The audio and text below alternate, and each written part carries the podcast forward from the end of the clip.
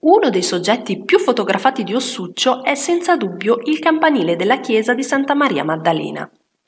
La chiesa risale all'undicesimo-dodicesimo secolo, quindi in stile romanico, mentre il suo campanile è risalente al XIV-XV secolo.